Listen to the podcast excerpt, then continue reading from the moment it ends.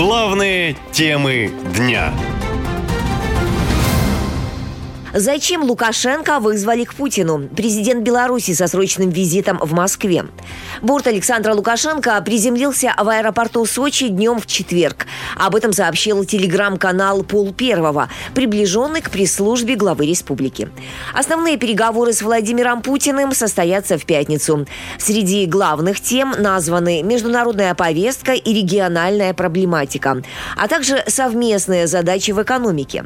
В то же время пресс-секретарь президента России Дмитрий Песков заявил, что целью встречи станет координация действий и обмен мнениями. А, действительно, у а, президента Путина в Сочи запланированы а, контакты с президентом Беларуси Александром Григорьевичем Лукашенко. Белоруссия наш ближайший союзник.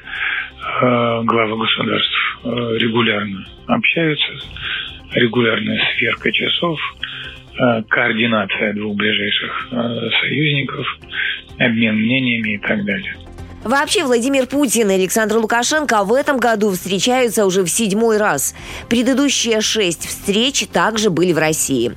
Последняя прошла в конце июля в двухдневном формате в Санкт-Петербурге. И тогда на повестке была СВО и укрепление взаимодействия в рамках союзного государства. Белорусский политик Павел Латушко предполагает, что президент России вызвал своего белорусского коллегу на серьезный разговор. И отказаться Лукашенко Лукашенко никак не мог, поскольку всецело зависит от Путина, говорит Латушка.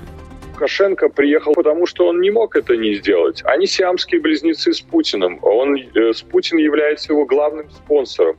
Путин – это тот человек, который сегодня гарантирует его нахождение у власти. И отсутствие поддержки Путина означает однозначно уход Лукашенко или снесение его с поста, вынесение его с поста. Поэтому, конечно же, он поехал на поклон к своему ближайшему союзнику. Как заметили политические аналитики, Александра Лукашенко позвали в Сочи на следующий день после приема Владимиром Путиным лидера Северной Кореи Ким Чен Ына. А с ним, как предполагают эксперты, президент России договорился о поставке боеприпасов и вооружений, необходимых для продолжения спецоперации. С президентом Беларуси, по мнению военных аналитиков, может идти речь о совместных усилиях на украинском фронте, чего ранее Лукашенко всячески избегал. Для Лукашенко важно напрямую не участвовать в спецоперации, а лишь предоставлять свою территорию для нужд российской армии, говорят эксперты.